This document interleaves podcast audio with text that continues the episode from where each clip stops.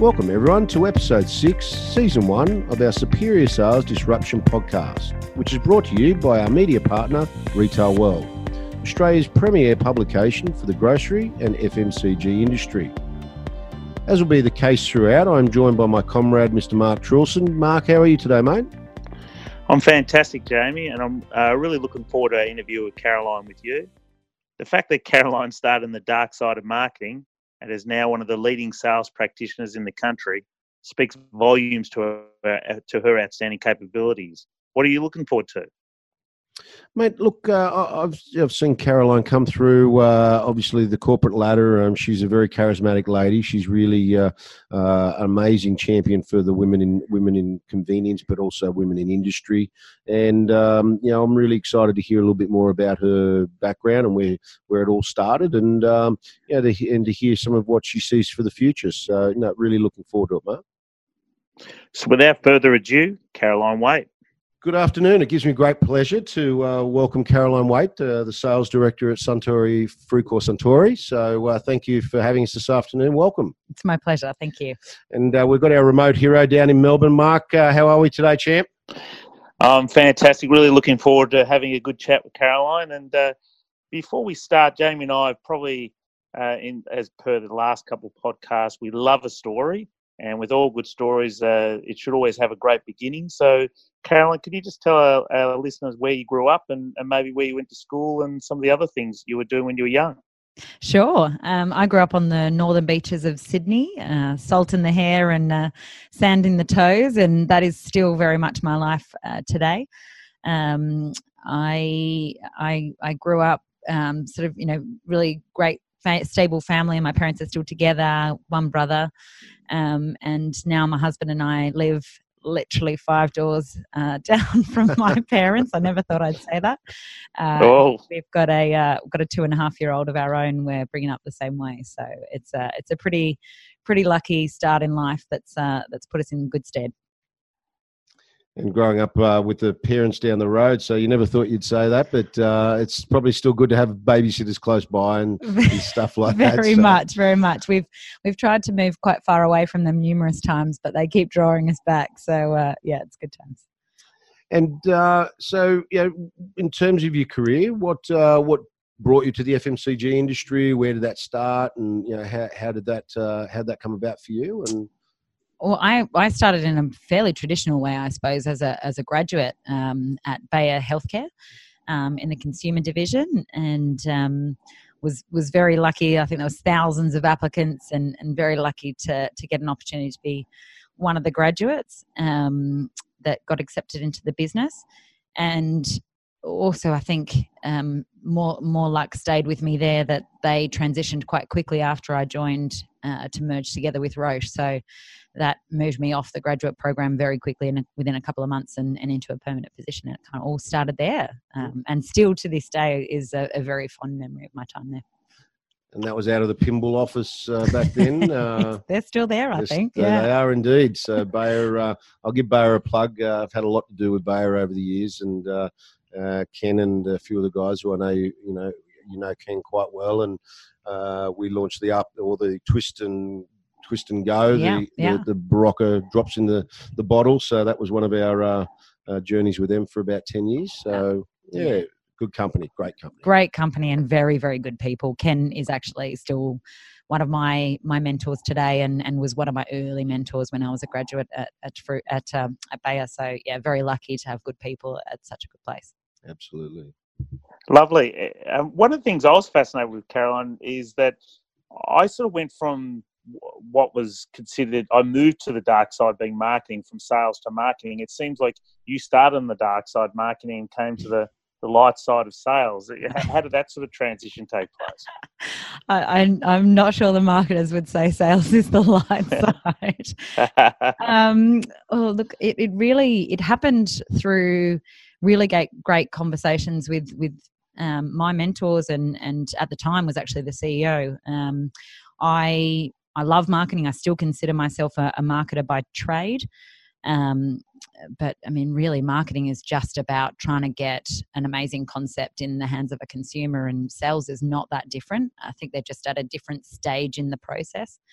Um, but why I moved from marketing to sales was my favorite bit of of marketing was the final concept test when you got it in the hands of a customer and they told you whether they loved it or not whether they were going to take it. And it felt like the real reality check i think for concepts. You sit around a room and yes they're going to love it in pink or purple or it's you know be better with a pop top or whatnot. But it really doesn't matter if the customer doesn't like it at the end. And my passion and energy for that side of the sale um, kind of eventually led to uh, career development chats it, it being very much prompted that I'm on the wrong side of the fence and I should go to sales. And now that I'm here, I, I feel like it's home. I, I, love it, and it is definitely my favourite side of the coin. Although I do have a soft spot for marketing. See, Mark, I always told you sales was the light, mate. No, this is not this marketing stuff. You know, you... I know.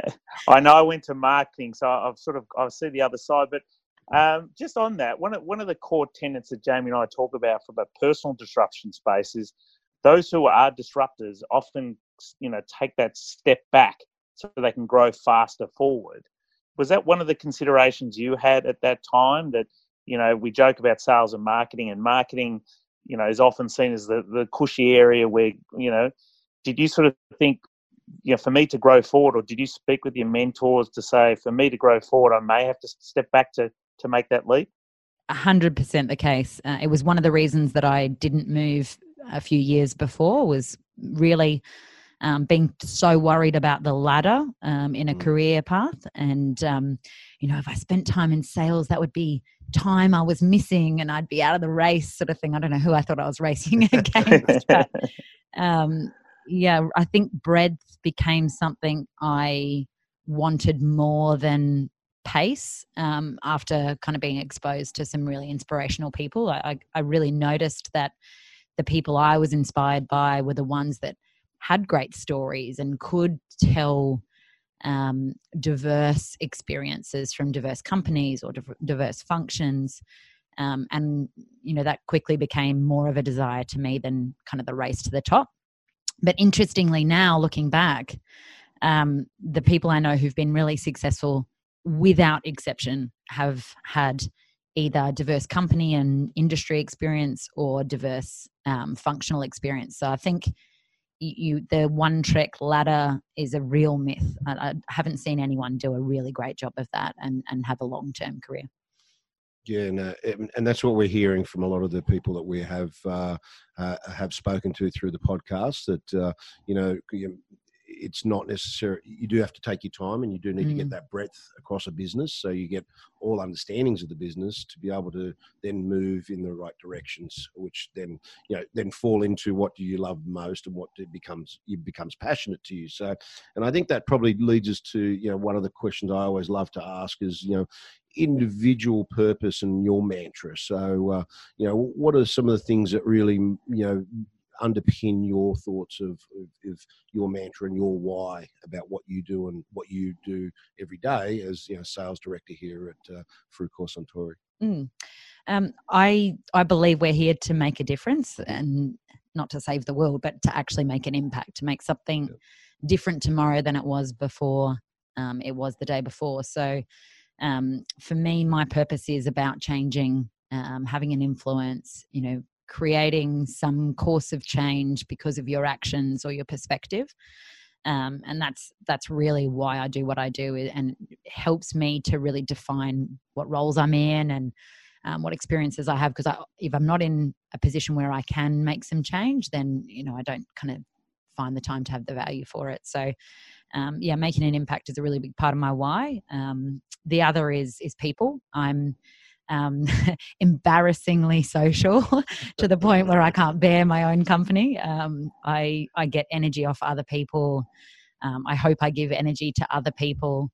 Um, I just I think magic happens when human beings get together, and that is my purpose and and my why. And and what I've really loved about my last few roles is that real leadership where you get an opportunity to my whole job is just about people and getting great people motivated about doing great things, it's it's kind of you, you get paid to do what you love. It's it's a dream. So does that purpose extend to your philosophy on building and managing, you know, your sales team? And and can you take us a little bit further into, you know, what what are some ways that that comes to life for you in a in a day to day sense in managing your sales team? Very much the way I lead is is about understanding that sales only exists because you want people to talk to, to be selling to people. You know, yep. we're human beings at the end of the day trying to um, transact uh, where we can see value on either side. So, um, yes, it is a fundamental part of my um, the way I lead my team is is firstly selecting great people that care about making a difference. Um, I, I think people that want to go the extra mile always always deliver a better result than, than the smartest person in the room or the person with the best skill set. It's it's that commitment and the passion and the hustle i often refer to it. You know hustle is everything.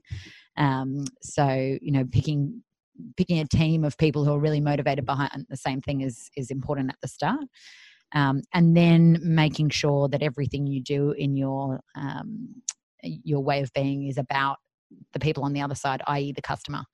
Um, so um, my my leadership style is about trying to bring the customer as much into the business as possible um, trying to motivate my team and also give them the liberty to service the customer however the customer needs needs servicing um, and to ask more questions than we pitch you know you can only solve a problem when you know what that problem is mm. and you know that takes asking more questions than talking uh, i was actually with a, a young salesperson last week and first meeting and he bless him he came so prepared he had four powerpoint decks ready for this first meeting i said well, why don't we just why don't we just put those aside for now? And if we need them, we can bring them out. But why don't we just start with some questions? And oh, okay, sure, no problems. And so he uh, started with some fabulous open questions.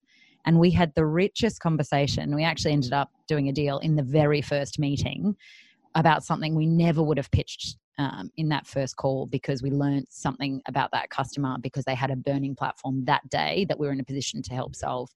Um, so it was a, a, really good example of, of, you know, customer first, ask questions. We're all human beings at the end of the day. Yeah, that's uh, so true. Sometimes you just got to put all that aside and and actually just start asking some some basic questions and understand the fundamentals of why you know they what they need and what they're after. And and eh, on the right day, it can be quite easy. If, mm.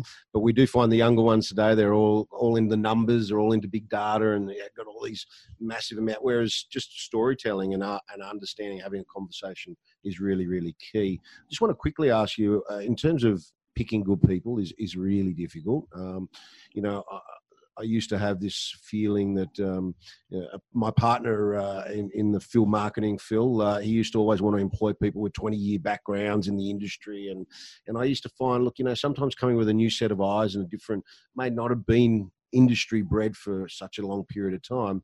How do you pick the right people and, and, and more importantly what's what's the thing you do look for in some of the people that you employ at the senior levels that you, you know you're employing them here? Mm.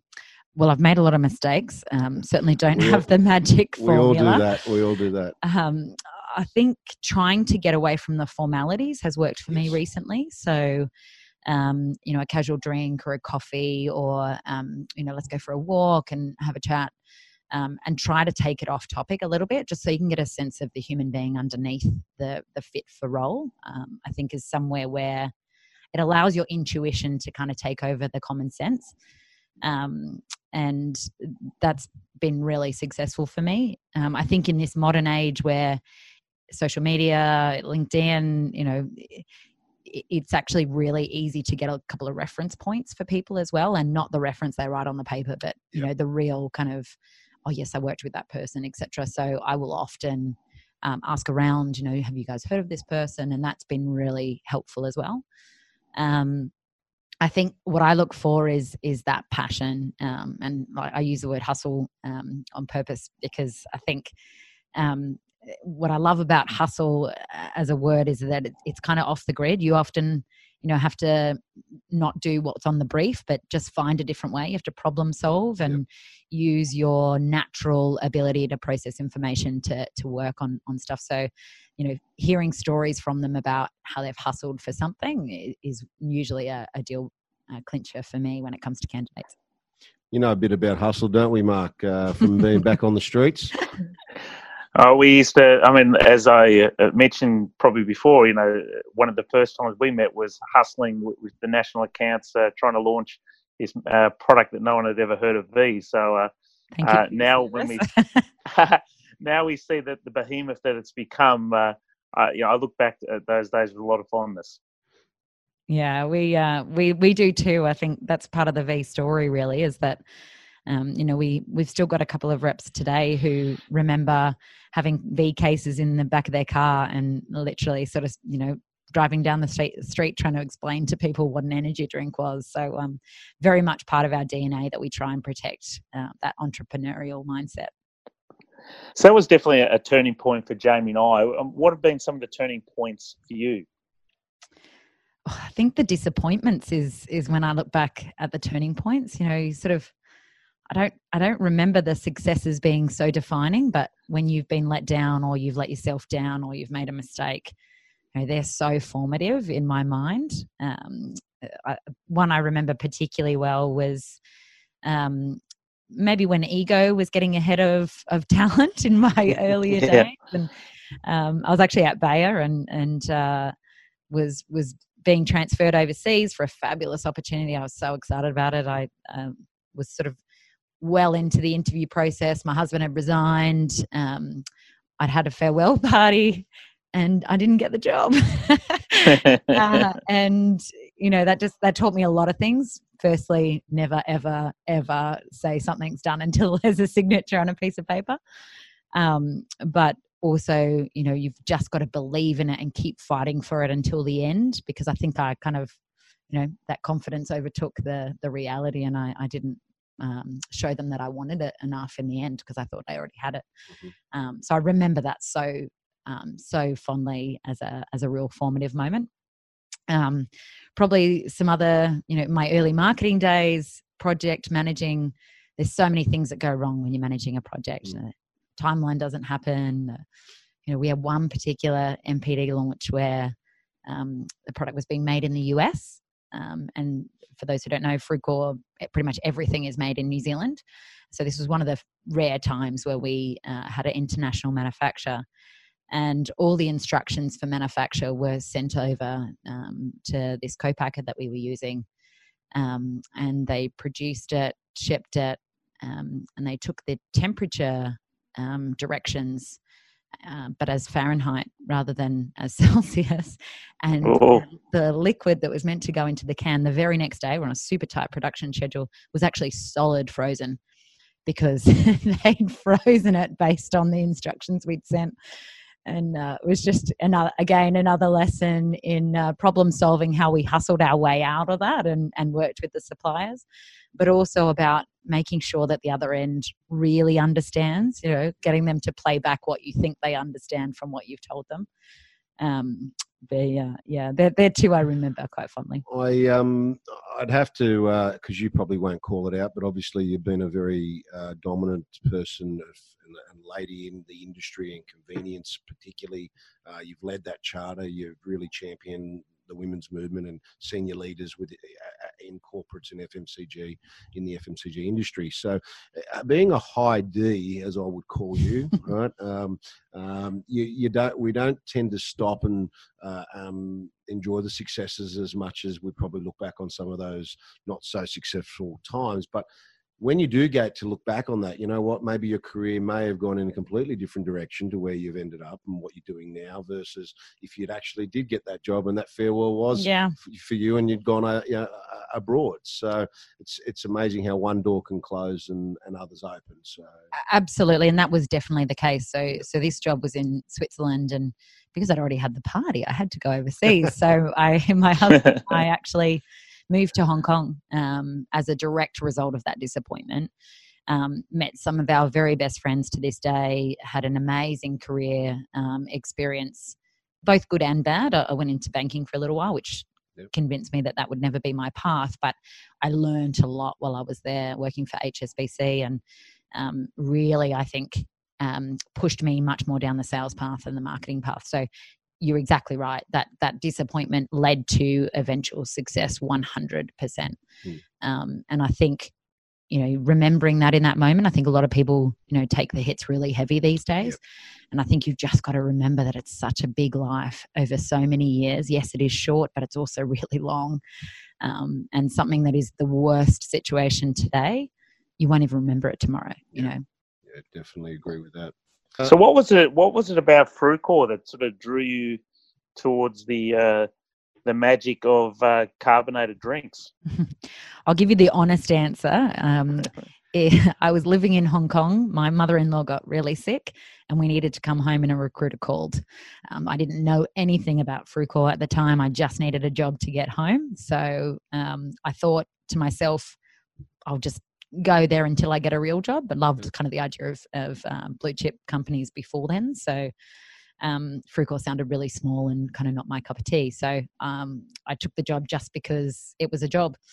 Um, but what's kept me here for now seven years um, is that it, that real hungry spirit we have. Um, it's it's a a business where you feel like it's your own. You can really change things, make big decisions, and change the path of what happens next. Um, I've had a lot of opportunities since I've been here, um, been given chances to really step outside my comfort zone. I mean, to move from marketing to sales, to lead a channel when I'd never worked in the channel for a minute before, um, you know, to manage teams when I'd never managed people before. I've been given a lot of opportunity um, while I've been here. That's that's kept me for a very long time, and I absolutely love the business. It's just it's like family, you know. That it, it's really really good people here um, and we take care of each other, but we have a really good time trying to win every single day. So, um, yeah, seven years on, I'm now a, a loyalist. that's that's the hustle, isn't it? yeah, so it's the hustle. So, uh, and you can hear and you can feel it. You can, you know, I've been here a number of times, and uh, you can feel it in the corridors. You can see it in, you know, the just the the, the atmosphere of the people that work here. It is a it is a even though it's a big business, it's still a very, you know, everyone's still helping each other and works together very closely. It's like a family. You can tell it's a family style of uh, connection there. So, um, Caroline, uh, tell us a little bit about some of the, you know, some of the parts of, of brand disruption that you've been on in your journey now here at uh, Frucor Suntory, and you know, what are some of the stories that you can share with the listeners that are about brand disruption? Because I think that's one of the things you guys do really, really well. So, Sure. Yeah. Um, I think probably the one that I remember uh, quite vividly was when we moved V from uh, soft drinks into uh, V Ice coffee. Mm-hmm. Um, so, kind of trying to transition a very strongly held uh, brand proposition across the segment. Um, at the time, energy drinks and uh, flavored milks or iced coffee segment were the two fastest growing uh, segments, and both serve the need of function um, so we we took the V brand and, and moved into the iced coffee segment to, to really try and stretch um, how people facilitated that need for energy. Mm.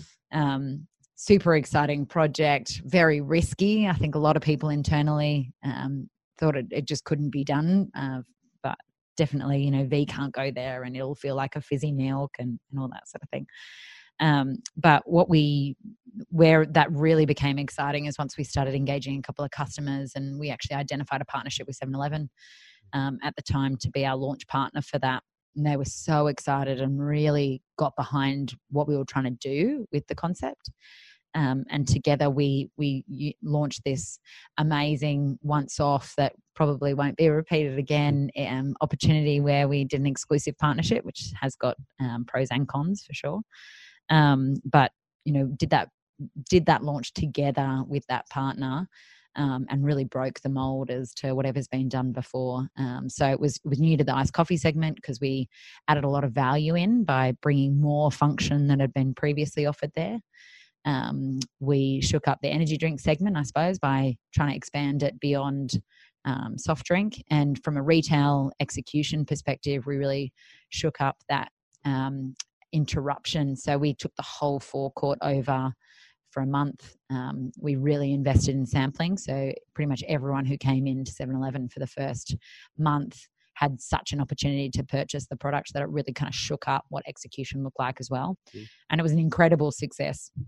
Now, in the long run, the product um, has settled. So it's, mm-hmm. it's kind of wasn't the massive success story it was at launch. Um, but as a result of that, I think we developed really new ways of working with our retail partners. Um, and we also internally realized that actually the V brand was not a soft drink brand at all. Actually, it was about energy delivery and that it could be whatever you want it to be.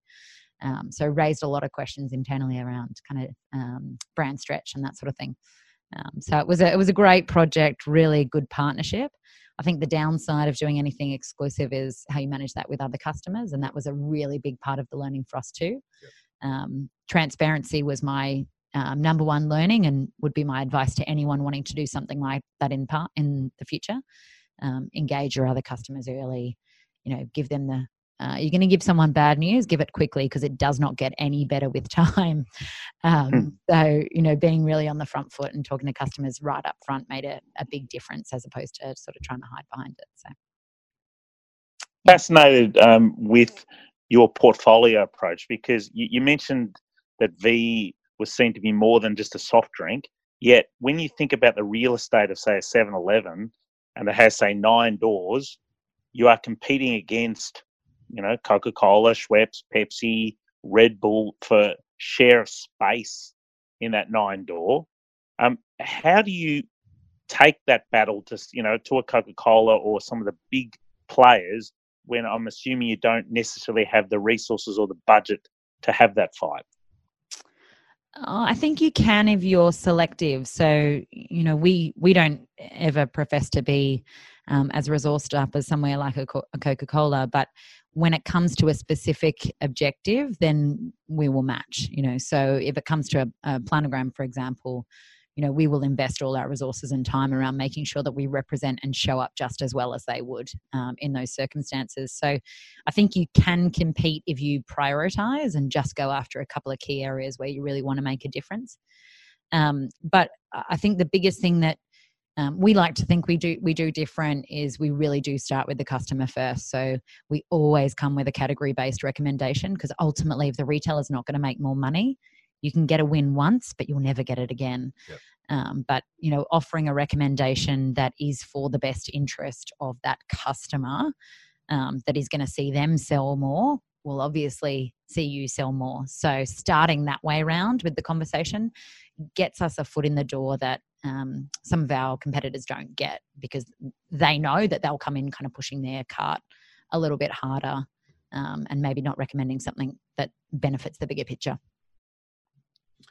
Which, uh, you know, in, in real respects, then staying focused on your core ingredient of what you do well is the key to that because if you start to just try and get a too much breadth and go across everywhere. I mean, you know, energy is your core fundamental, and that's what you identified. And and obviously, after the the the, um, the coffee based product settles down, then you get a feel a true gauge of what that is. But that's that was really disruptive to try and to take that to market and and and going with a solo partner is is I love the man, I love the mantra though of being able to if you're going to break some bad news over time it does only get worse. It doesn't get any easier. So just you know just bite the bite you know bite the you know the bullet and just go and tell them. So uh, no, that's great. Um, I wanted to I wanted to talk to you about uh, you know I'm sure that you know, again your rise here at Frucor predominantly uh, you would have a lot of uh, a lot of people that have worked with you and under you for a number of years.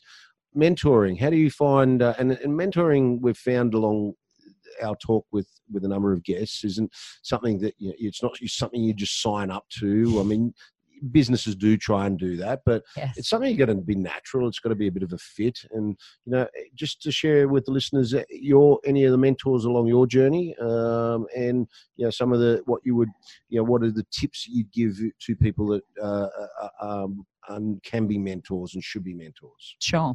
Um, I've I've got so many. I, I, couldn't even list the names out for you if I wanted to. I, I um, I'm always seeking um, advice and counsel from people. So the official title of mentor, I, I think, often um, feels a little overwhelming for people. Either being asked to be one or asking someone else to be a mentor can can be a, a pretty big deal.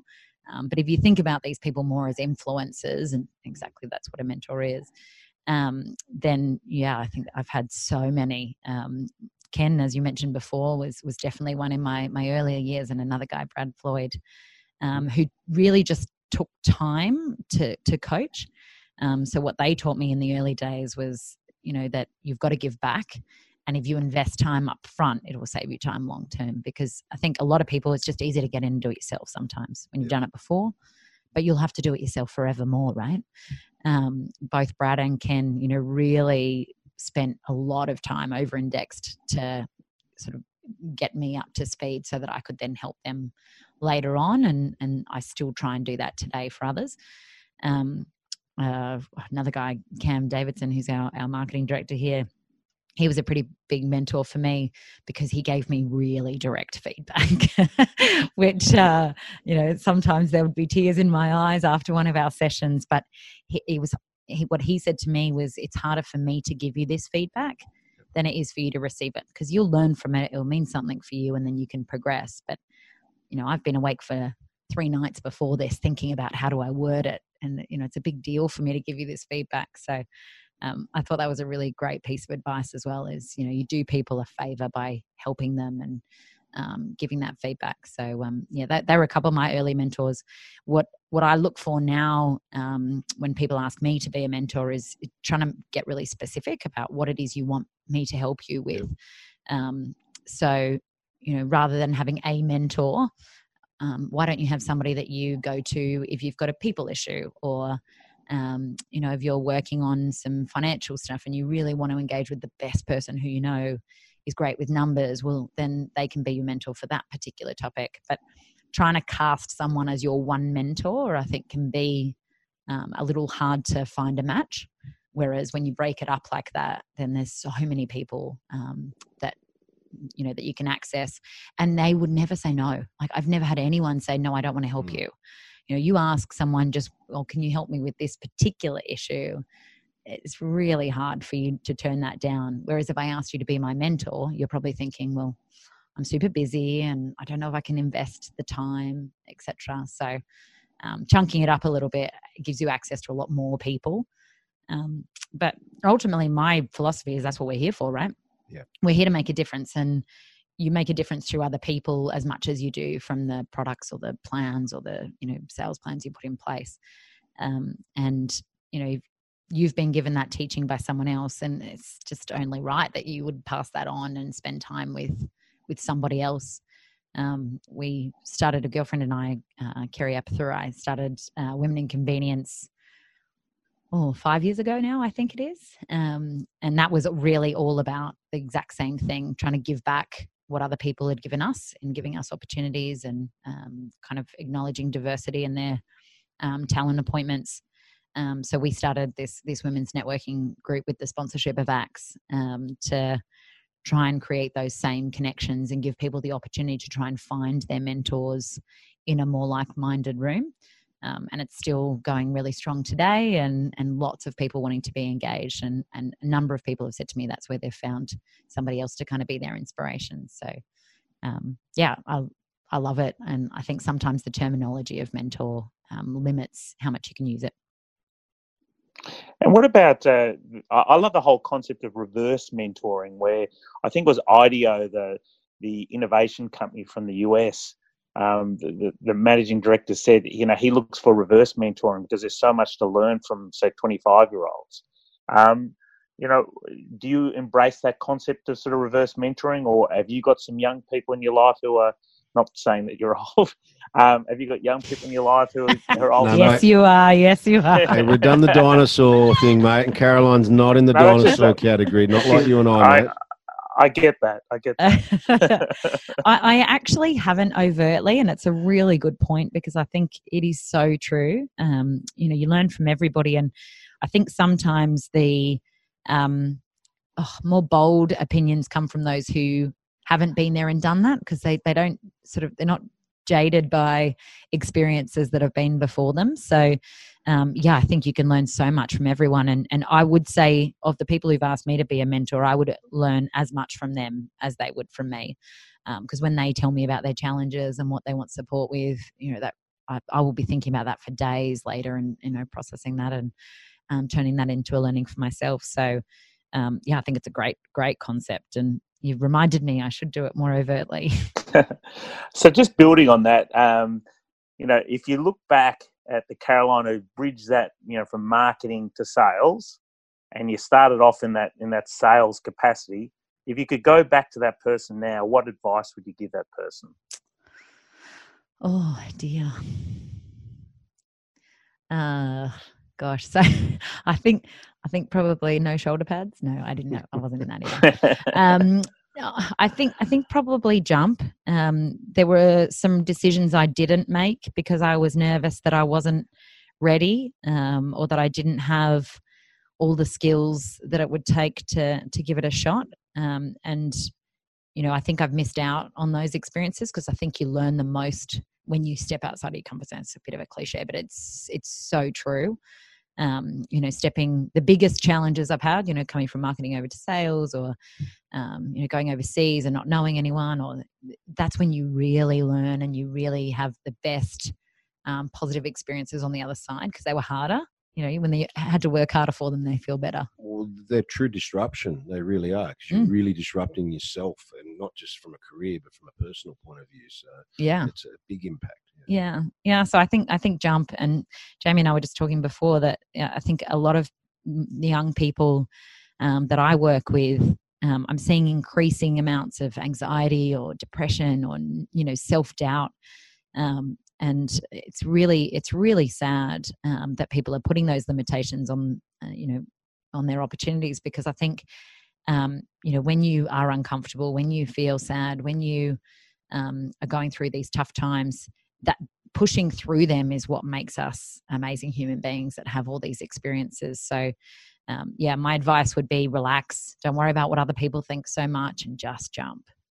And and to actually talk to others as well. I think um, you know I, I, do a fair bit of work, and we'll talk about some of the charity stuff you do uh, with with at risk youths, um, whereby just sitting down and having it, being able to talk to someone about your problems uh, helps you actually realize maybe they're not um, as big as what they feel and the pressure that the, you know the anxiety you feel from them. So mm. you know, being able to sit down and, and I think we're all just get this brick wall up at different stages, and we don't want to show vulnerability. So I would recommend any young up and comers that they feel a bit overwhelmed or they've got a lot of anxiety. Yeah, we all we all sit up at, you know at sleepless nights when yeah. we've got to when we've got to present to the board of directors tomorrow or or to a very big trade partner. But that's that's natural. It's like yes. going into a grand final. You've got to have that nervousness. But if it's overwhelmingly too nerve, you need to speak to people, and it doesn't have to just be mentors. It can be family and friends. You you got to you got to ask those questions because it's amazing how someone else can simplify it. For yes, you. absolutely. And once you start talking to people, I think you realize that everybody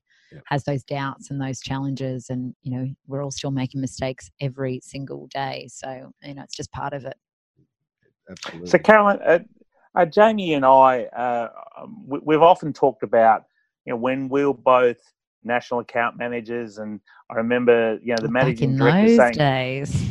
way back in those days um, i remember the managing director saying to us that your sales strategy your sales plan is just as important as the marketing strategy and the marketing plan and what we've seen over time is that uh, the marketing sort of assumes that responsibility for strategy. Sales assumes the, you know, the role of execution. Um, Jamie and I, you know, we wrote a blog saying, you know, can marketing and sales be joined at the hip? Uh, and we got a lot of, you know, big response from that. You know, what are your views on how marketing and sales can be joined at the hip? Because without it, you know, the execution can be flawed. Absolutely. Um, I think there is a lot of tension between those departments always, um, and I've seen it. You know, Bayer, HSBC, Frucor. Um, it, it's it is tension that can be really healthy, and if you allow it, will actually lead you to a better result. But I think we don't like tension, and we often try and avoid that tension, and that forces these kind of silos um, to the d- two departments. But really, all we're doing when we're creating this tension is just coming from different viewpoints. Because often, as salespeople, we're coming at it thinking what our customers are going to say. Um, and as a marketer, you're thinking about what the consumer wants. So it's just a different view of the same thing we're trying to solve for. But ultimately, if you can answer all those concerns, then you're going to have a way better proposition that you you move forward with.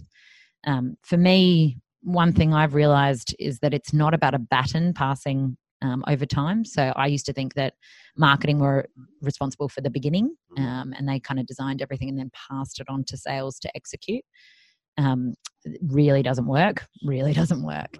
Um, so for me, it's about one department maybe being a little more responsible for thinking about why and what that that um, idea is, and then one department being more responsible for thinking about how. Um, but you've got to think about those right from the beginning to the end all together. Um, so marketing is still involved right up until launch and execution phase, Mm. and sales are very much involved right from the beginning of the idea. Um, so it's not a button change at all. It's just about a um, slightly different perspective on the same conversation. I think that's that helps to relieve tension. It needs to be intertwined from the word go, so that there's everyone feels that they've all got a, a seat at the table and they're all making a difference. Otherwise, you leave it too late, and then oh, hang on, here's the bat, and you well, hang on, I didn't, I didn't create that. I don't know where that that was your baby, not ours. So Yeah. absolutely, Yeah.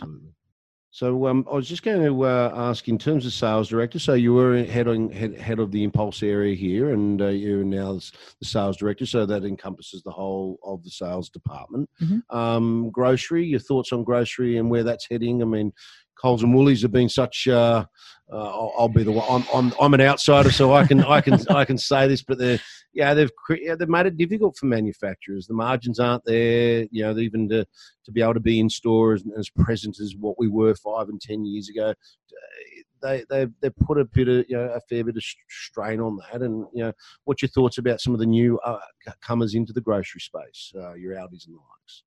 Uh, well, I think the more competition, the better. Um, I think you know we all um, innovate and push ourselves um, to offer the customer or the consumer something better at the end of the day when we're under duress. So you know, the more limited we can make the duopoly, I think the better in, in terms of that experience for the ultimate shopper. Um, I think my view on grocery is that it, it is definitely where the market is going. So I think whether we like it or don't like it, you know, we're in this business together, and and you can try and avoid um, supermarkets, or you can actually get in and partner with them. And you know, I've certainly taken the decision that I want to do the latter um, because when we look at um, the outlet numbers and consolidation of independents and um, you know grocery trying to expand beyond supermarkets and get more into the convenience space. There's so much that the data tells you that these guys are in it for the real long haul. So you have to step up to the plate. I think you've got to figure out how to work with with customers. Um, my experience uh, so far is only relatively new on the grocery space but my experience is when you can understand what they're trying to achieve you're actually more aligned than you think. Uh, it's um it's trying to get that detail of exactly why they're trying to achieve what they're trying to achieve that's a little tricky sometimes. So the whole closed door policy we don't answer our phone we're not telling you what our plans are. Uh, how, how can that lead to a great outcome at the end of the day? Um, I've, I've had some really good experiences with retailers where that hasn't been the case. Um, so um, hopefully that we're seeing that change. No, I, I, definitely, uh, I fully embrace what Caroline was saying. That uh, mean, it's an inevitable situation. I remember, you know, I've, I come from the alcohol industry where you know it was felt that you know grocery the Coles and Woolworths only had fifteen percent of the of the share of their business, and that was going to be you know, stay status quo, and it, it dramatically changed. Where I think it's definitely over fifty percent now. So I think you've got to embrace that challenge.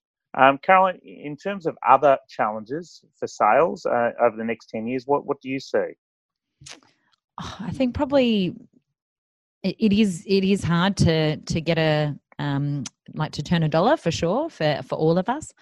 Um, so you know, competing for shoppers' money um, in a constrained environment where you know housing prices and limited wage growth and and that dynamic is going on, you, you have to work harder to um, articulate value for people to to part with their hard earned money.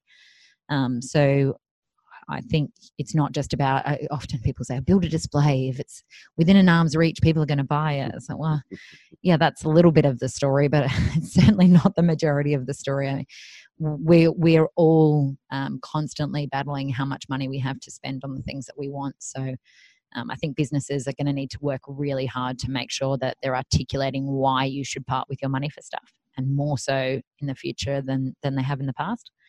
Um, I think one of the dynamics that I see um, more as a challenge on a day to day basis is is the time that customers have to engage with you. They're super busy. They're under a lot of pressure. Um, they're under margin pressure just like we are. Um, so you know the opportunity to work on an idea with them over weeks or months is is very limited often they don't know very much about the categories they run because they're off across such a broad base of suppliers and various dynamics. So I think it just puts more pressure on us as um, FMCG salespeople to make sure when you go to that customer that you are ticking every box and making it as easy as possible for them to say yes with limited um, work required after that that fact. So um, I think customer service as a mindset as opposed to a function, you, that is going to be more relevant than ever um, as we move forward to make things easy for people to say yes to. Some of the, your personal uh, journeys as well, stuff that you do outside of work. Um, so you're part of the CEO uh, uh, cook off. Is it one one of the fundraisers that you do work for? I am. I am. I'm sitting here in my uh, my shirt, ready to go. It's actually today. Oh, really? Um, yeah. Okay. So um, so yeah, we partnered with Oz Harvest yep. um, a couple of years ago. We've been looking for a charity partner for a long time as a business, actually, and uh, the um, you know the the fit between their organization and ours we just thought was a really great fit um, Ronni Kahn's a amazing entrepreneur of her own mindset but um, what they do in terms of recycling food and yep. or they don't call it recycling um, you know redeploying great food that can um, facilitate free meals for people is a really powerful charity so we've partnered with them a couple of years ago and um, for the last two years, I've been involved with the what they call the CEO cook off. Um, and we we go along raise money for a, a, few months in advance and we go along and tonight there'll be 1500 people um, who've been given the opportunity to come to this incredible event um, many of whom you know will get picked up on a bus taken to a barber for a free haircut given a shower some nice new clothes who wouldn't have had that for months if not years um, and they get to have this kind of crazy night out with a, a good concert and some beautiful food. Um, every chef that you could possibly imagine, all the ones on television are there, and they all have a little stand. Um, and we basically compete to cook a certain um, course in the the meal for a group at the table, a group of the people at the at the function. So it's a really fun event. Um, it's a great opportunity to engage with people that um, have have a pretty tough life. Yep. Gives you some good perspective over your challenges when you meet these people. Um, but um, yeah, it's an amazing charity and just one that I think was a good fit for us. But um, what it has shown me is how much you, joy you can get personally from giving back to others. So I know you're really heavily involved, Jamie, with mm. um, with your charity work, and um, it's something I'd like to do more and more of. Yeah, no, and uh, all the best for tonight, and you cook off, Thank and you. Uh, don't show the uh, the uh, the professionals up too much um, out there. But oh, I uh, won't. I won't. My cooking skills extend to ordering online, so uh, and, yeah, highly challenged. And yeah, congratulations to Fruit Course Tori and and, and Oz Harvest for the work that they do and the money you guys have raised. So, thank you. Look, um, uh, once again, look, amazing to talk to you. Thanks for your time. Uh, you are an inspiration to many women out there that uh, that believe that they can get to the uh, you know to the heights of uh, sales director, CEO, managing director level within the corporate, and and we, and we need more of that. And we do need more of it because you know. Um, times have changed. It certainly isn't the the male behemoth as Mark would call it back in the dinosaur era. So you know, it's it's great and it's very refreshing to see you know someone like yourself come through from the ground up and uh, and to be heading up uh, one of the one of the most innovative and disruptive uh, beverage brands out there. So oh, uh, thanks, Jamie. It's uh, it's great, Mark. Uh, anything to sign off with Caroline? I don't think I can add more to that. Uh, you did a wonderful job there, but uh, Caroline, it's uh, it's been fantastic chatting with you, and it's it's really refreshing to hear uh, some of your viewpoints on career progression and personal disruption. So, thank you. You're welcome. Thanks so much. Thanks. Thank you very much. Well, Mark, uh, mate, that was uh, uh, that that that hour went really quick. Hey, uh, it was really good to to speak to uh, Caroline. And um, you know, what were some of the key takeouts for you, mate? I think, firstly, you know, just her philosophy on taking the right risks. I think you know she mentioned you know her her mantra being off the grid. Uh, that you know she will really look at different ways of upsetting the status quo. I think playing to distinctive strengths was something that I think Frucor really benefited from.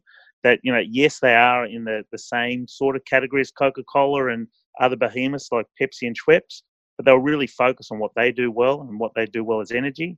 And from a personal point of view, I think just her willingness to sort of step back to grow. You know, she started in marketing. She probably was flourishing in marketing, but came back into the sales field, and now again, she's the sales director of one of the Australia's leading companies. So just that willingness, I think, uh, would really resonate with a lot of our listeners. What about yourself? Yeah, mate. Um, look, definitely uh, the hustle. Uh, love the hustle. Um, uh, that really takes me back. I use the uh, the wording uh, on one of our breaks. You know, um, there is another term we used to use back in the routing route days of the bulldog mentality. Uh, I think someone might have tagged me with that at different stages, but uh, I think a better word. Caroline's created a better word for me. The hustle. It is about hustle. It is about coming up and thinking uh, outside the box, particularly when you are uh, thinking on your feet. And that's what really being able to, to hustle and, and, and get through and solve problems. So uh, that, that was one that really resonated. Look, uh, she's been uh, obviously very instrumental in uh, instrumental in the AACS and Women in Convenience is also still a, you know, a director on the board of AACS, the Australian Association of Convenience Stores, um, you know, headed up by Jeff Rogut, um, which is which you know is great testament to her to continue to to be part of that voluntary role and uh, and giving back to the convenience channel and, and certainly inspiring other women and uh, young you know young up and coming ladies to to to really put their best foot forward in, uh, in this industry. And um, thirdly, mate, uh, definitely partnering with uh, the retailers. Uh, it was it was good to hear her, her thoughts on, on on on partnering with the retailers, and you know even uh, you know when talking about uh, you know their their disruption with um, uh, going into uh, the coffee-based uh, V product, and you know being aligned with 7-Eleven as a launch platform. Um, you know, t- you know, I love the, um, the fact that you know don't um, you know, if you're going to tell someone bad news, you may as well get it out of the way straight away. So uh, that's definitely something that uh, definitely uh, resonated with me. So, so I'd like to, uh, I'd really like to thank our guest uh, Caroline Waite for uh, for being part of our podcast today. We certainly couldn't have done it without without the production expertise of our young gun Blake Lapina. And many thanks goes to our creative partner, Ant May uh, from Ant Designs, Australia's leading uh, uh, digital agency and, uh, and website designer. And next week, we'll be hearing from one of our uh, other uh, FMCG icons here in, and, and hearing their story about what's, what's their journey been and, and what their plans are and what they see for the industry moving forward. I'm really looking forward to that. So, till next week,